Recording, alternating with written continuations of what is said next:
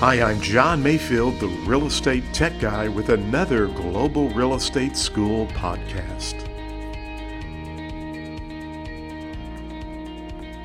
Welcome to the podcast. My name is John Mayfield, the real estate tech guy, and we've been talking about legal descriptions. Now, if you think back to the metes and bounds legal description, the first legal description we discussed, we told you that with a metes and bounds legal description, it always what? That's right. Good job. It always begins and ends at the point of beginning, the POB. It's always going to begin at a place or a point of beginning, and it will go all the way around the property and come right back to the point of beginning. It has to do that. So, therefore, metes and bounds legal description is ideal for irregular shaped parcels of property. And then we jumped into the government rectangular survey system. We discussed, uh, we have discussed several things with the government rectangular survey system. Uh, we know that there are, uh, that a township is six miles by six miles, correct? And there are 36 sections within a township. That tells us that a section would be one mile by one mile. We also discovered there are 640 acres within a section.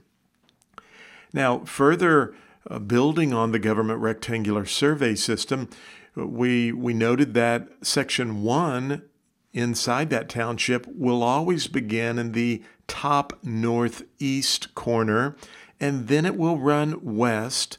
So think of Section 1 being up there in the New York Maine area of the section of the township, pardon me, the section one would be up in the New York Maine area if you're looking at the map of the United States.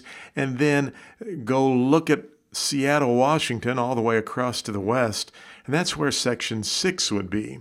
So we have sections one, two, three, four, five, six, and then section seven just drops right below Seattle, Washington and it would go back toward the New York area or east. So we have 7, 8, 9, 10, 11, and 12.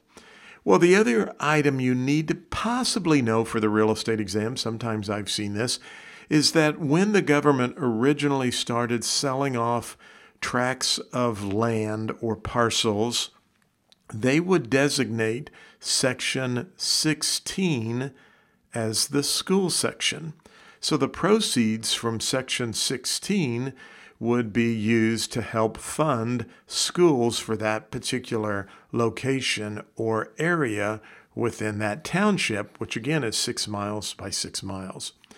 So we're building on the government rectangular survey system, and I want you to remember today, Section 16, the proceeds from Section 16 were used to help fund the public school system. Well, I appreciate the kind feedback I've been receiving via email from many of you who are listening to the podcast. Thank you. I would love for you to, to also subscribe.